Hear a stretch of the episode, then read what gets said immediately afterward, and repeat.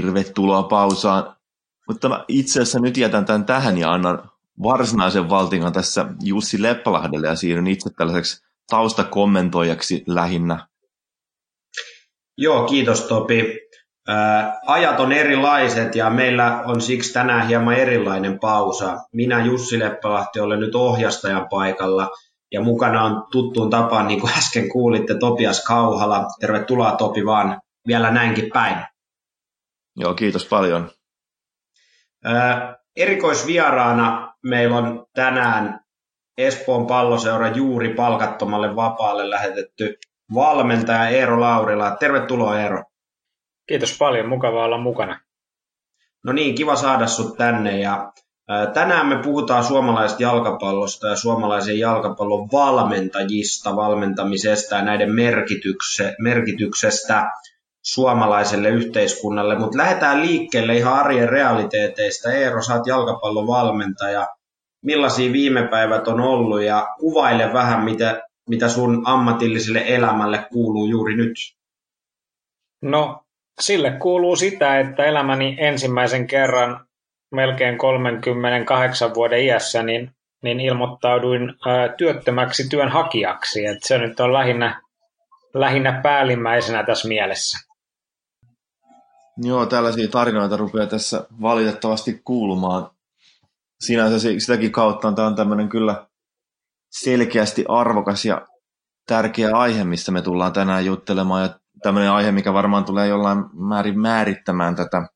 meidän jalkapalloakin vuoden 2020 osalta ja sit siitä eteenpäinkin. Itse tietysti silleen, niin kuin ei pysty sitä kautta samaistumaan tähän Eeron kohtaloon, koska se ei ole tietenkään itseä koskenut, koska katsoo tätä aihetta muutenkin vähän niin kuin ulkopuolelta ja itse asiassa tähän jaksoonkin sitten mun rooli on enemmänkin heittää jotain tällaisia täsmäpointtia vähän tästä sen, sen ihan niin kuin sen ytimen ulkopuolelta, miltä se on sinne näyttänyt. Joo, äh, nyt kun näitä seurojen ongelmia, taloudellisia ongelmia on ruvennut tässä aika nopealla aikataululla ilmaantumaan ja nopeita sopeuttamistoimintoja on tehty ja ihan kiitettävästi tuolla sosiaalisessa mediassa ja muutenkin mediassa on alkanut, alkanut tulee näitä juttuja, mitä, mitä suomalaisen juniorijalkapallon nyt kuuluu, ja hirveän hyvähän sille ei kuulu. Nämä vaikutukset tulee varmasti olemaan kauaskantoisia seuroille ja sitä kautta valmennukselle. Ja tietysti valmentajat on nyt semmoisissa, niin kuin monet valmentajat, sadat valmentajat on akuuteissa kriiseissä nyt, missä heidän pitää miettiä, että miten, he maksaa seuraavat vuokrat ja kenties ruokkii perheensä ja muuta, mutta ö, otetaan nyt kiinni siihen, että, että kun seurat on ongelmissa, juniorijalkapallo on nyt käytännössä ainakin tuolla kentillä tällä hetkellä niin kuin stop, seis ja loppu, ö, niin Eero, osaatko vähän kuvailla, että mitä näiden perheiden ja lasten, lasten elämästä on nyt niin kuin poissa, että mitä ne seurat tarjoaa niille, mitä tällä hetkellä eivät pysty olosuhteiden pakosta tarjoamaan? Joo, joo, se on just näin niin kuin sanoit, että, että, että vielä haluaisin tässä korostaa sitä, että, että moni valmentaja on vielä paljon heikommassa tilanteessa kuin minä. Että siellä on paljon,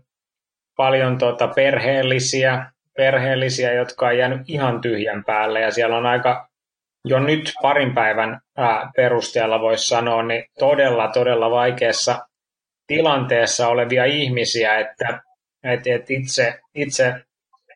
satuin kymmenen vuotta sitten ymmärtää liittyä Suomen ammattivalmentajien kassaan, joka tässä nyt toivottavasti auttaa sitten, että siellä on tosi moni valmentaja täysin, täysin, täysin tyhjän päällä tällä hetkellä. ja se, miten tämä nyt vaikuttaa lasten arkeen tai nuorten arkeen tai miksei aikuistenkin arkeen, niin Suomessahan on noin 140 000 rekisteröityä jalkapalloilijaa ja, ja sen toiminnan yhteiskunnallinen arvo viimeisten mittauksien mukaan noin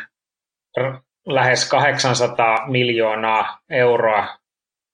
Ää, eli, eli puhutaan todella merkittävästä asiasta ja nyt, nyt kun kaikki toiminta on stop, niin seurat yrittävät auttaa,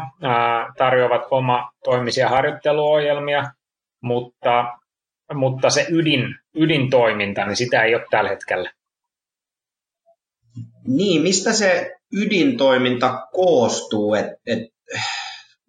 jalkapallohan on niin kuin erittäin monipuolinen laji ja kun mainitsit tuosta lähes 800 miljoonasta eurosta, mitä se, mikä sen vaikutus, jalkapallon vaikutus suomalaisessa yhteiskunnassa on, niin, niin mistä se lähes 800 miljoonaa euroa koostuu? Minkä takia ja mitä ne eri osa-alueet sun arvion mukaan on, mistä se, mistä se valtava rahasumma niin koostuu ja se valtava merkitys? No siinä on monta eri, eri kulmaa, että totta kai ihmisten terveys on ihan, ihan niin kuin valtava asia, että miten paljon mekin liikutetaan viikoittain ihmisiä, niin se on, se on ihan huimaa, mutta ei pidä unohtaa myöskään sit sellaisia niin kuin henkisiä, henkisiä tekijöitä, että kyllähän se, niin kuin, että sä kuulut johonkin joukkoon, sä harrastat yhdessä, niin jokainen, joka on ollut mukana tällaisessa toiminnassa, tietää, että siitä voi saada sellaisia koko loppuelämän kestäviä voimavaroja, mihin voi sitten tarvittaessa ää, luottaa, menisit vaikka armeijaan, työpaikkaan, ihan mihin vaan, että et se, niin se on aivan mittaamaton se arvo, mitä hyvä harrastus voi ihmiselle tarjota. Itselle tulee tässä silleen tietyllä tavalla mieleen, että nyt kun keskustellaan, kun on tällainen tietynlainen kriisitilanne ja keskustellaan eri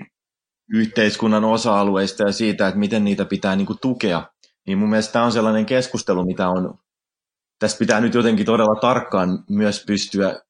eri toimijoiden jotenkin määrittämään, että mistä tässä keskustellaan. Että et kun siinä on pieni riski, että kun puhutaan kuitenkin tietyllä tavalla urheilusta, mutta siinä on oma pieni riskinsä, että tämä jotenkin tavallaan tämäkin, mihin junioriseurat ja juniorijalkapallo, tässä tapauksessa jalkapallo, on sitten muu, muukin junioriurheilu, niin että se jotenkin liikaa niputetaan myös urheiluasiaksi. Koska jos ruvetaan miettimään, niin, niin, niin tähän tulee asettamaan hyvän kysymyksen siitäkin, että mikä on niin kuin suomalaisten suhde milläkin tavalla eri urheiluun ja mikä on meidän niin kuin tavallaan, mikä on kilpaurheilun tietynlainen välttämättömyys suomalaisessa yhteiskunnassa. It, it, it, sekin tässä on niin sellainen asia, mistä jossain määrin tämä tulee valottamaan sitä. Mutta tämä on taas sitten sellainen, että tässähän pitää myös puhua itse asiassa sellaisista asioista, mitkä on paljon sellaista urheilua merkityksellisempiä, että, että puhutaan niin kuin liikunnasta, esimerkiksi kansanterveydestä ja tällaista niin kuin laajemmista asioista, että, että, että siinä mielessä on riski, että jos tämä liputetaan urheiluun, koska sitten taas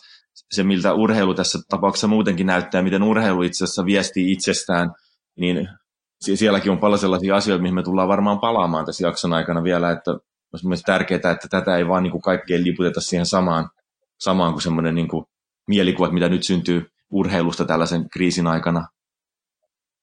Joo, se on, se on just näin, niin kuin Topi sanoi, että meidän pitää tässäkin keskustelussa niin kuin erottaa nämä kaksi asiaa, ja se vaan osoittaa sitä, että kuinka monella, tas, monella tasolla jalkapallo merkitsee tässä yhteiskunnassa. Että sit jos miettii sitä urheilun puolta, että esimerkiksi tällaisissa Espoon palloseuran tai muiden kaltaisissa seuroissa, niin on aina se edustusjoukko, ja on aina se, niin kuin, tai ei aina, mutta ainakin hyvin monessa tämmöisessä niin kuin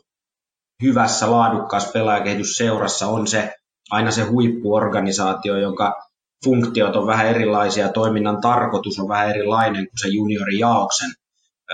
mikä sitten tekee ehkä kenties niin kuin ihan eri syistä sitä toimintaa kuin voittaakseen niin kuin viikonloppun pelejä saadakseen kannattajia katsomaan ja saadakseen yrityksiltä sit näitä sponsorieuroja. Mutta jos vielä vähän niin kuin kaivetaan tuohon juniorivalmentajien tilanteeseen tällä hetkellä, niin en, en voi olla nyt kysymättä Eero sulta, että nyt kun tämä ollaan todettu, että niin juniorivalmentamisen merkitys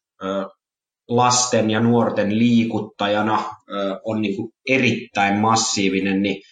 en voi olla nyt kysymättä sitä, että kun sä oot seurannut tätä keskustelua ja itsekin Espoon palloseuran valmentajana tulit kohtaamaan tämän lomautuksen, niin tuliko se nyt tässä tilanteessa esille se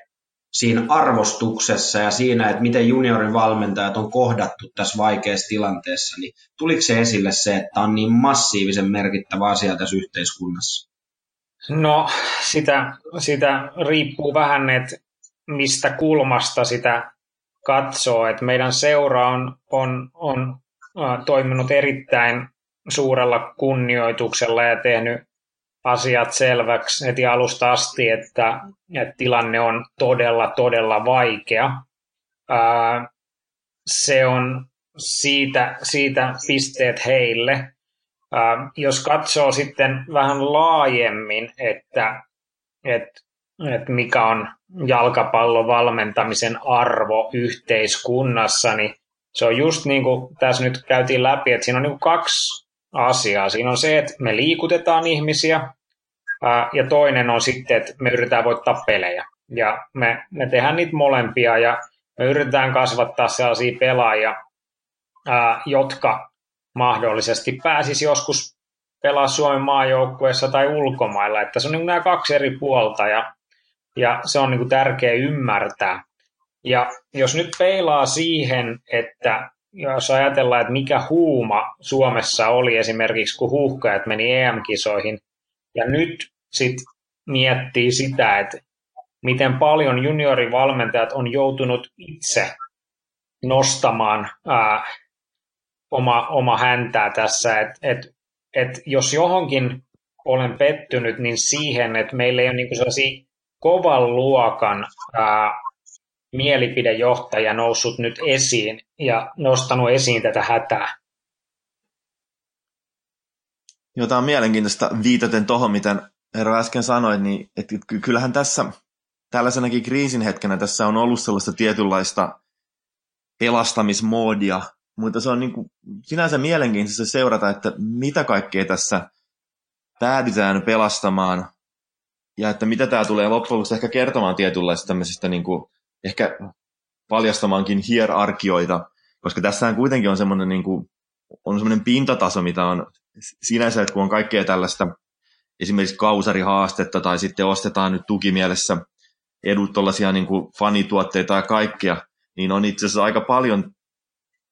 totta kai niillä on isommat tietynlaiset erilainen kuuluu rakennekin, niin ne menettää yleisötuloa ja kaikkea muuta tällaista ja joutuu tämmöisiin kassakriisihaasteisiin nyt tässä, kun kaudet viivästyy, mutta, mutta kuitenkin on tällainen niin kuin pintataso ja edustusjoukkuetaso, mitä kyllä nyt, nyt aika voimallisesti tuetaan, mutta sitten että on mielenkiintoista, että mitä se kaikkea sinne alle jää ja miten tämä kriisi tulee paljastamaan siitä, että mitä oikeastaan loppujen lopuksi tämmöisissä tilanteissa päädytään ehkä taatomattaankin tai tietyllä tavalla ei, ei, ei haluta välttämättä näin hierarkisesti ajatella, mutta siihen se vahingossakin päätyy. Ja, ja sitten tietysti kun ajattelee junioriorganisaatioitakin, jos ajattelee nyt sitten vaikka EPSiä, niin teillähän on tietysti se tilanne, että aika paljon ne on vanhemmat, ketkä siitä maksaa ja sinänsä ehkä sekin sitten myös määrittää sitä tietynlaista sitä, sitä niin kuin tavallaan rakennetta. Mutta omalla tavallaan ajatellen tämmöistä niin kuin yhteiskunnallisempaakin keskustelua on, on mielenkiintoista miettiä, että jos ajattelee vaikka nyt sitten EPSiä, niin miten paljon EPS on monelle monelle sukupolvelle espoolaisia oikeastaan antanut aika paljonkin, että vaikka ei koskaan ollut pointtinakaan edetä jalkapalloilijana kovinkaan pitkälle, niin, sit on sitä kautta rakentunut semmoista omaa liikunnallisuutta tai minäkuvaa ja omaa identiteettiä, rakentunut erilaisia verkostoja, että se on ollut aikoinaan aika tärkeäkin tämmöinen sosiaalinen ympäristö, niin se olisi omalla tavallaan, että miten sitten ehkä tällaisena hetkinä ihmiset muistaisi myös jotenkin omankin semmoisen tietynlaisen kiitollisuuden velkaankin jotain tämmöistä vanhaa omaa junioriseuraa ajatellen ja muistaisi niin kuin itse asiassa, että että nämä on tällaisia niin kuin sinänsä ihan arvokkaita rakenteita, mitä voisi olla mukana pelastamassa, eikä se jää vaan siihen, että nyt sitten joudutaan miettimään sitä, että miten nyt vanhemmat sitten maksaa toiminnasta, mitä ei tällä hetkellä pystytä järjestämään samassa määrin, mitä normaalitilanteessa. Niin, nythän jokainen seura on aika, aika samassa tilanteessa ja on, on, on suhtautunut tähän aika samalla tavalla, eli kun kriisi on iskenyt päälle, niin on alkanut toiminta. Ja nyt meidän pitäisi miettiä keinoja, että miten me jatkossa saataisiin vähän vastaava toiminta päälle 12 kuukautta vuodessa. Että et tuossa tuli nyt Hesarissa ulos juttu, missä, missä missä Ari, Ari Virtanen haastatteli minua ja siinä nostin myös esille sen, että me ollaan nyt esimerkiksi Espoon palloseurassa nyt aloitettu tämän kriisin aikana tekee aika vahvasti juttuja seuran, seuran nykyisistä ja entisistä ää, työntekijöistä tai toimijoista ja ää, luvut näyttää, että niille on erittäin kovaa kysyntää. Mm, tällaiset asiat seura kuin seura herkästi unohtaa siinä niin kuin päivittäisessä, päivittäisessä niin kutsutussa kiireessä, että et nyt pitäisi miettiä tarkasti, että miten me pystytään rakentamaan sellaista yhteisöllisyyttä, ää, joka sitten, kun tulee kriisi, niin, niin pamahtaisi niin kovaa päälle, että nämä, nämä seurat ei joutuisi pulaan. Että, et tota, mm, Espoon palloseura on nyt harvoin seura ja Käpylän pallo on nyt tehnyt näitä juttuja, ää, heille pisteet siitä, mutta, mutta nämä on vielä vähän pilkahduksia, että et näkisin, että seurojen yleensä pitäisi panostaa huomattavasti enemmän sellaisen todella vahvan yhteisöllisyyden rakentamiseen ja aina puhutaan siitä, kun menee ulkomaille, että suomalaiset on sitä aina ihmeissään, kun siellä on se pikku kuppila siellä harjoituskeskuksessa, missä ihmiset tapaa ja ja, ja no, meillä on Espoonlahdessa oma, oma kahvila ja ihmiset tapaa ja meillä on sitä yhteisöllisyyttä, mutta monella muulla seuralla sitä ihan vastaavalla tavalla ole. Tai ole sellaisia rakenteita tai ihan olosuhteitakaan siihen, että, että tällaisia asioita pitäisi pohtia tosi tarkkaan, että miten me jatkossa 12 kuukautta vuodessa pystytään, pystytään kehittämään tätä toimintaa ja rakentaa tällaisia asioita. Että tällainen ajattelu on vielä kohtalaisen vierasta, että me, me, me niin ollaan siellä toiminnassa samaan aikaan paikalla, mutta ollaanko me oikeasti yhdessä? Ja siinä on, siinä on niin valtava ero. Niin, äh, tässähän tulee mieleen semmoinen niin ristiriita, että että kun me puhutaan näistä kahdesta asiasta, edustusjoukkue ja juniorijalkapallo niin kuin ilmiöistä, niin se edustusjalkapallo koskettaa ää, kenties sen edustusjoukkueen ympärillä olevia kannattajia, yrityksiä, pelaajia, valmentajia tällaisessa huippurheilumielessä. Ja sit sitä päädytään pelastamaan, mutta se juniorijaoksen, se, se vaikutus juniorijaoksen vaikutus on valtavasti isompi, jos kun alkaa ottaa tämmöisiä niin kuin epäsuoria vaikutuksia, miten se vaikuttaa lapsiin, heidän kasvuun,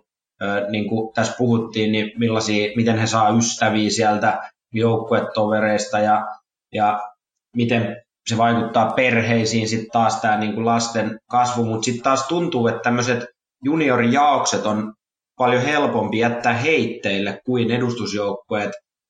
ainakin tämmöisellä pinnallisella tasolla, että sitten päädytään ostamaan kausikortteja tai käytettyjä pelipaitoja, mitä seura nyt törkkääkään sinne, mutta sitten on hirveän vaikea maksaa niitä juniorijoukkueiden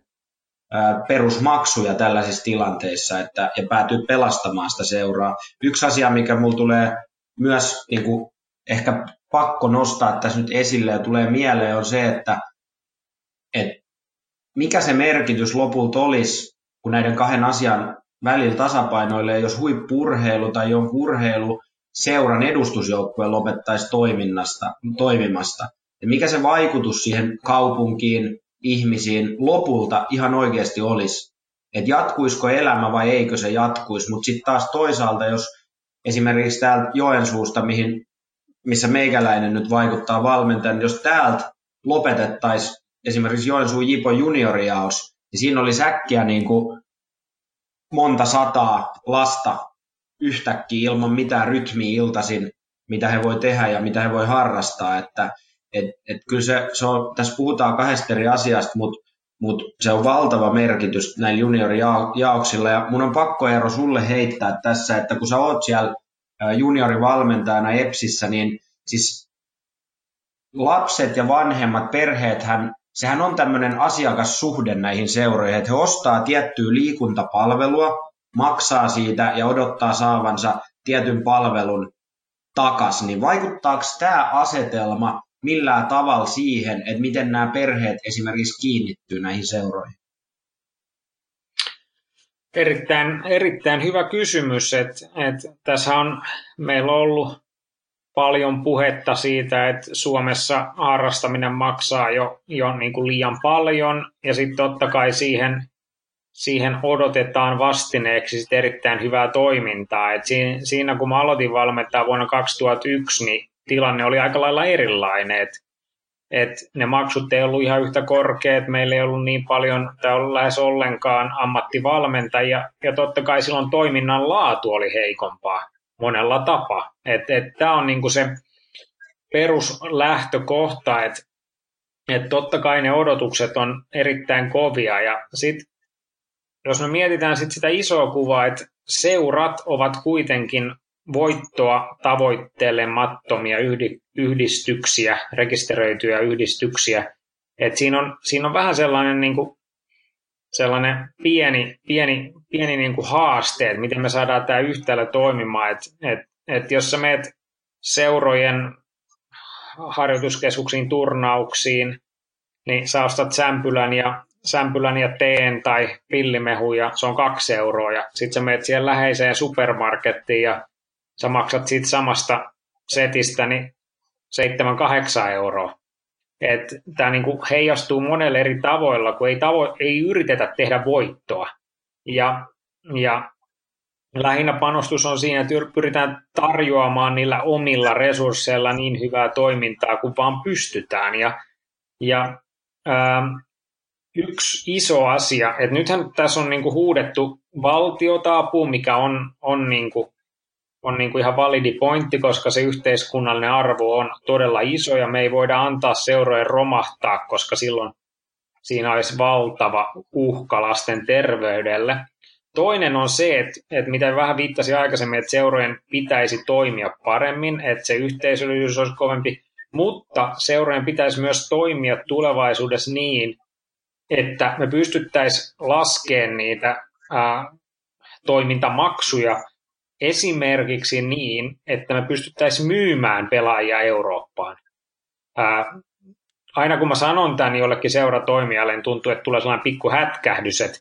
että eihän se ole mahdollista, mutta ää, kyllä meillä on riittävän hyviä nuoria pelaajia, jos me vaan kehitetään heitä riittävän hyvin, että seurat pystyisi heitä, heitä viemään Eurooppaan jossain vaiheessa, mutta jotenkin se se vaan se tie aina, aina niin kuin herkästi katkee ja, ja meillä on vain muutama seura, jotka tätä pystyy järjestelmällisesti tekemään. Tässä voisi esimerkiksi nostaa Käpylän pallon hyvin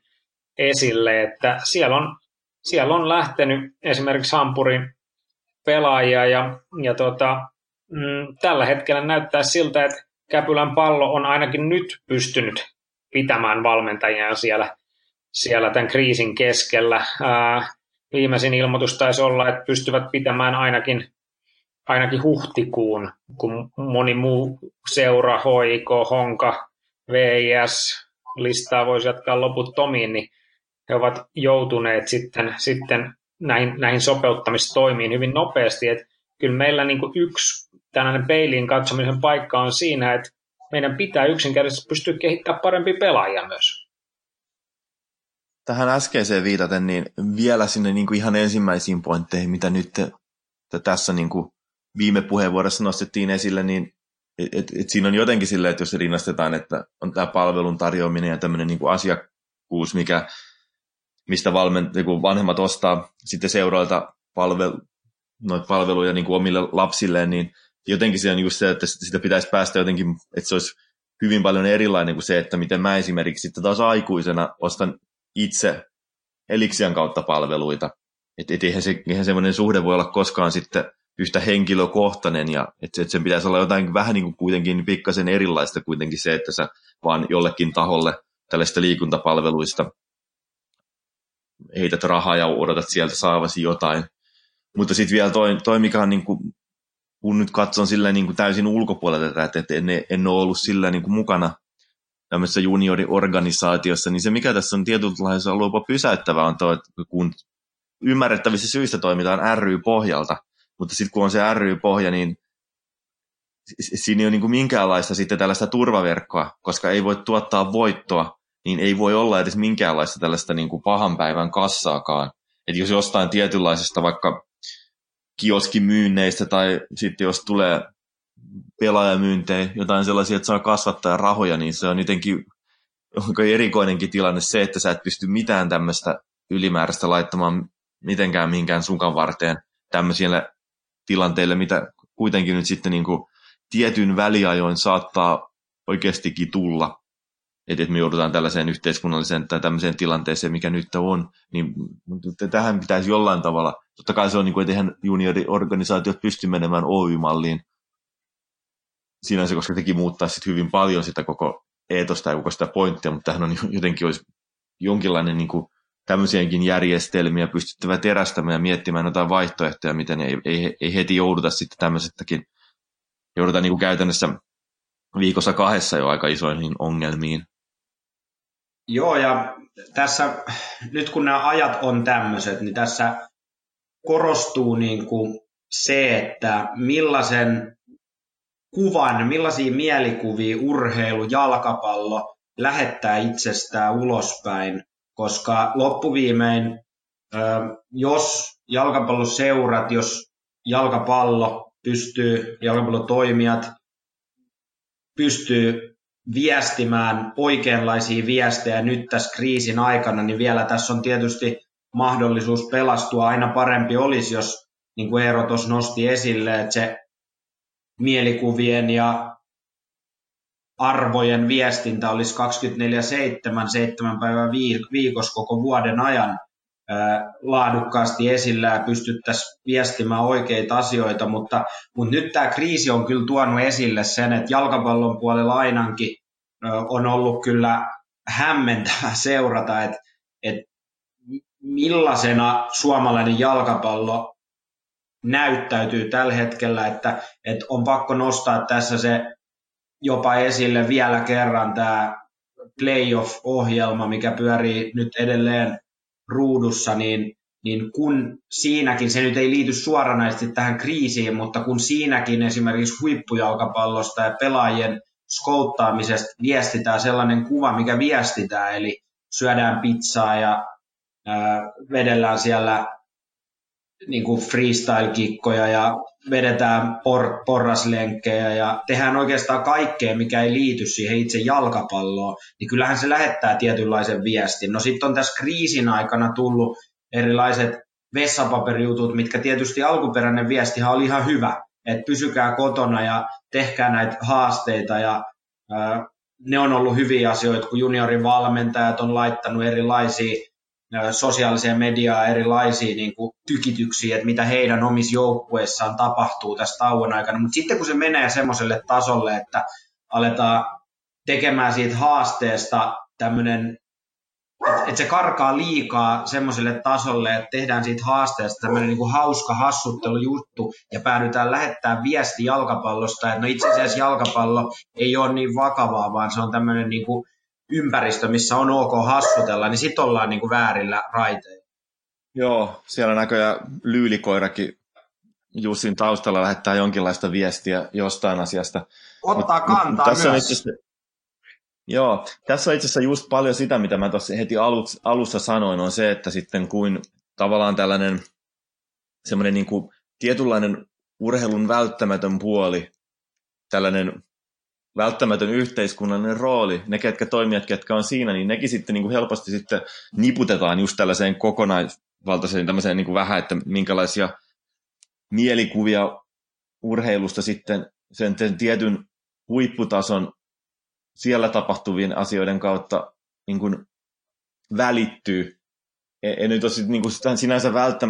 väittämässä sitä, että junioriseurat olisivat maailman tehokkaimpia kaikki organisaation, että siellä ei olisi mitään tietynlaista löysää siinäkin toiminnassa ja kaikkea sellaista, mutta, mutta, mutta nyt se on kuitenkin tämmöisenä hetkenä, kun pitää miettiä sitä, että mitä tässä niin kuin, mikä on asioiden merkityksiä ja roolia, niin on se vähän silleen jotenkin, että kyllä niin semmoisen urheilun nä- näkyvän tason pitää pystyä ottamaan siitäkin erilaista vastuuta. Nyt kun puhuttiin just esimerkiksi tästä, nyt tästä vessapaperihommasta,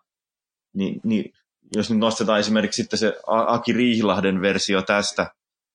Tähän alun perin tämä oli mielestäni ihan hyvä pointti siinä, että se koko homman nimikin oli tämmöinen Stay at Home Challenge, eli huippupelaajat ympäri maailmaa niin kuin osoitti, että hei mekin ollaan kotona, olkaa tekinä, tämä on nyt tärkeää, että jokainen kotona. No sitten se oli täh- tässä vaiheessa, se oli jo muuttunut, se ei ollut enää Riilainen hashtagissa enää stay at home, vaan se oli joku toilet paper challenge, ja kun se vielä tehtiin kaverin kanssa, niin siitä puuttui se, että hei, olkaa nyt jokainen kotona.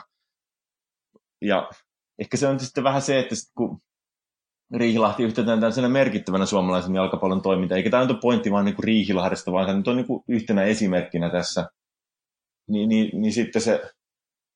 samaan aikaan kuitenkin sitten niin kuin HJK ryssä ruvettiin tekemään näitä voimakkaita so, sopeuttamistoimintoja, ja itse asiassa saattoi olla samana päivänä tai edellispäivänä, mutta kuitenkin näinä päivinä oli sitten Hesarissakin tämä artikkeli siitä, että miten HJK on yksi euro, mitkä, mitkä on nyt ry-tasolla pulassa ja siellä on ihmisiä lomauttamassa ja samoina päivinä myös sitten, myös sitten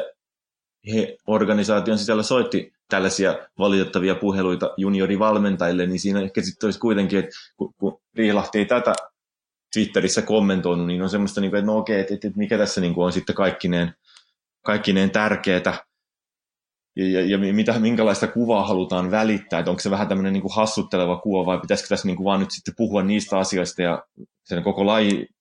porukan itse ruveta määrittämään voimallisesti itse että mi, mi, mi, ja määrittää se, että mit, miksi me ollaan tärkeitä ja kertoa sitä, välittää sitä viestiä. Tuossa playoff-sarjasta, siitä me ollaan jo muutenkin aika paljon puhuttu, mutta, mutta tässä katsannossa, niin mulle tulee se mieleen, että kun sitä katsoo, niin kuin se tuotesijoittelun määrä, mikä siinä on, niin se on ihan niin kuin härskiä, että sä et oikeastaan minkään, mitään muuta kuin urheiluohjelmaa pystyisi tekemään niin jotenkin radikaalin ja irvokkaan tuotesijoittelun kautta, niin tällaisena hetkenä saattaa oikeasti vähän näkyä, että kyllä se niin urheilu näyttäytyy ehkä enemmän sellaisena, niin kuin, että että, että, että ei me nyt noita välttämättä, tota on niin olennaista tukea, kun, kun niillä on selkeästi rahaa ja kun ne kuitenkin, että siinä on tavallaan tämä sponsorimaailma siinä ja ne, ne, ne, ne koska sitten jos ajattelee vertaa tätä vaikka sitten jonkin vaikka teatteriin, niin kyllä teatteri nyt näyttää enemmän sellaiselta sitä, niin kuin sitä ns-huipputasoa ajatellen sellaiselta, mitä pitää enemmän tukea, koska ei ne vedä tuolla sitten Shakespearein näytelmiä kultajousen tai kotipizzan teepaidoissa. Ja, ja totta kai näitä ei sinänsä voi verrata, mutta puhun oikeastaan tästä mielikuvasta, että minkälaisia mielikuvia erilaisista asioista sitten välittyy. Ja, nyt tällaiset asiat sitten niin kuin todella isosti korostuu. Ja sitten kun tässä on taas, siis, jos palaan tämän puheenvuoroni alkuun, että tavallaan tämmöinen rahakas tai tämmöinen niin kuin tuotesijoittelu, tämmöinen kaupallinen taso, kun, kun se, ei, se on vähän huono, kun se juniorijalkapallo sitten menee sinne, niputetaan sinne samaan, koska ei ne kuitenkaan sitten monella tavalla edusta sitten tätä, ja siellä on vähän erilainen meininki ja erilaisia, erilainen se jotenkin se toimintaympäristö, että se on vaarallista, kun sitten huipputaso päätyy hassutteluineen ja tämmöisinä asioineen määrittämään ja antamaan kuvaa koko sille toiminnalle. Joo, kyllähän jos me, jos me nyt ihan, ihan rehellisesti tässä puhutaan, niin, niin, niin kyllähän tämä on ollut ainakin minulle henkilökohtaisesti iso, iso pettymys, että miten, miten tämä niin kuin sanotaan jalkapalloperhe on, on, on, on tähän suhtautunut, että että et jotenkin kun se, sehän meni se, se prosessi niin, että tuossa pari viikkoa sitten niin Suomen hallitus ilmoitti, että, että nytten harrastustoimintaa pitäisi rajoittaa. Ja siinä samana iltana sitten palloliitto ilmoitti, että, että toiminta seis. Ja sitten ää, siitä seuraavana alkuviikkona niin palloliitto sitten linjasi, että nämä sopeuttamistoimet tulee aloittaa mahdollisimman pikaisesti, jotta seurat pysyvät elinvoimaisina. Ja nythän me ei voida vielä tietää, että oliko tämä oikea vai väärä päätös, että et, et, et ehkä me sitten vuoden päästä nähdään, että oli, saattoi olla, olla niin kuin oikea päätös tai ei, mutta ää, jäi, jäi, jäi pikkasen kyllä kaivaa se, että et niin kuin siihen mentiin näin suoraan, että et, et tuossa just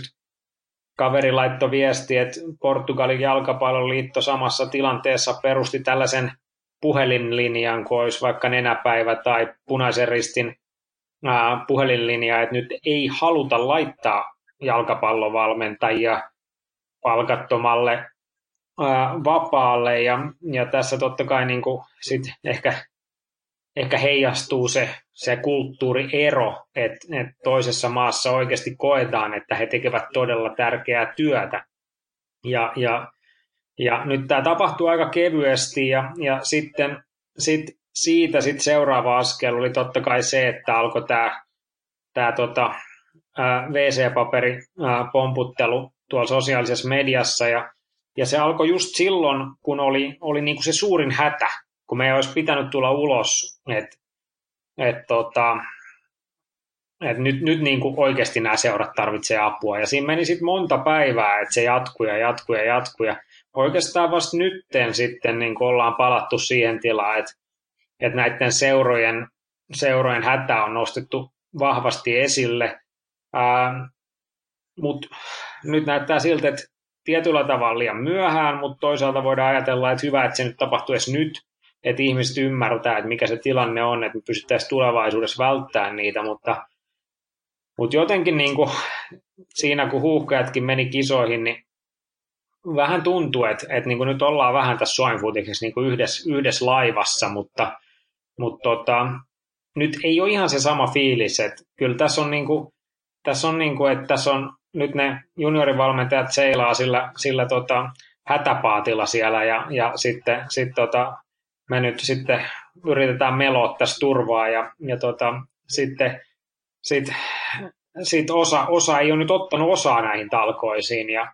ja tämä on mun mielestä sellainen vakavan pohdinnan paikka, että kyllä, kyllä me, me ollaan pieni maa, että meidän pitäisi tehdä asioita yhdessä ja, ja tota, tästä on ehdottomasti otettava oppia tulevaisuuteen. Mä jatkan tästä sellaiseen pointtiin, mikä just nimenomaan liittyy, kun tuossa mainittiin palloliittokin, niin tämähän on, on ylipäänsä nyt sellainen aika, että kaikenlaisia tällaisia rakenteita ja organisaatioja ja ylipäänsä niin kuin urheilun mekanismeja joutuu tietynlaiseen syyniin. Ja että ruvetaan katsomaan, että mikä tässä on niin oikeasti tärkeää, että nyt on palloliitonkin olisi jollain tavalla pystyttävä sitten toimimaan tämmöisenä oman alansa, eli tässä tapauksessa jalkapallon tietynlaisena etujärjestönä sitten myös valtiovallan suuntaan ja jotenkin sitten olla mukana todella voimallisesti määrittämässä sitä, että minkä takia on tämä tärkeää ja vähän niin kuin taistelemassakin sen, sen puolesta. Ja kuten tuossa sanoin, että nyt tämä tulee niin kuin aika paljon myös tämmöisiä niin kuin haastamaan mekanismeja, on niin kuin mielenkiintoista, että miten, miltä palloliitto tässä sitten tulee näyttämään ja miten olennaisena se pystyy niin kuin itse tällaisena kriisihetkenä, missä paljon asioita kuitenkin aina paljastuu tietyllä tavalla, niin miten merkittävä taho se loppujen on, vai onko se vaan tällainen massiiviseksi kasvanut tietynlainen tämmöinen kliseinen, pöhöttynyt urheiluliitto, jolla sitten on kuitenkin sellaisia, että on paljon sellaisia rooleja, mi, mi, mitä on, voidaan miettiä, että onko tämä nyt niinku kuitenkaan sitten tämän kokonaisuuden kannalta olennainen, ja onko, onko näillä sitten edes tavallaan tietynlaista tatsia siihen reaalimaailmaan, että nyt, nyt niin kuin tietyllä tavalla ne nähdään tuossa tulevassa ilmassa on esimerkiksi Jari Kupilan juttu, missä on tällainen sinänsä ehkä raflaava lause, mutta semmoinen lause, mitä on itse kunkin mielenkiintoista miettiä, että kuinka monta treeniä lopulta jäisi pitämättä, jos liittoja ei olisi. Tässä puhutaan sillä niin kuin laajemminkin urheilusta. Mutta nyt mitä mä oon esimerkiksi nyt kun taas katsoo ulkopuolelta, niin mun ei ole niin, niin samalla tavalla koskettunut mulle niin, niin mielipiteitä, mitä mä oon ymmärtänyt, että palloliitonkin suunnalta on tullut tällaisia jokseenkin vähän absurdeja twiittejä, että sellaisia, mitkä viittaa, että te ette nyt oikein niin kuin oikeasti hiffaa, missä tässä, missä tässä niin kuin mennään ja minkälainen se tietynlainen haasteet ja tuska sit siellä on siellä seuratasolla. Joo, ja jos tätä jollain tavalla nyt yrittää sitoa yhteen tätä kaikkea, mitä tässä ollaan keskusteltu, niin sellainen loppuajatus tähän voisi olla se, että hieman ehkä yllättäväkin loppuajatus voisi olla se, että hyvät jalkapalloihmiset, ne jotka on Twitterissä rekisteröityneenä, niin menkää katsomaan huippukokki Henri Aleenin viimeisen kolmen tai neljän päivän twiitit ja miettikää, millä intohimolla hän yrittää omia ravintoloitaan ja omaa alansa tästä kriisistä, mikä on ihan valtava kriisi ravintola-alallakin, pelastaa. Ja, ja miettikää, teettekö te joka päivä samalla intohimolla oman, omalla alallanne samanlaisia toimenpiteitä. Kiitoksia keskustelusta.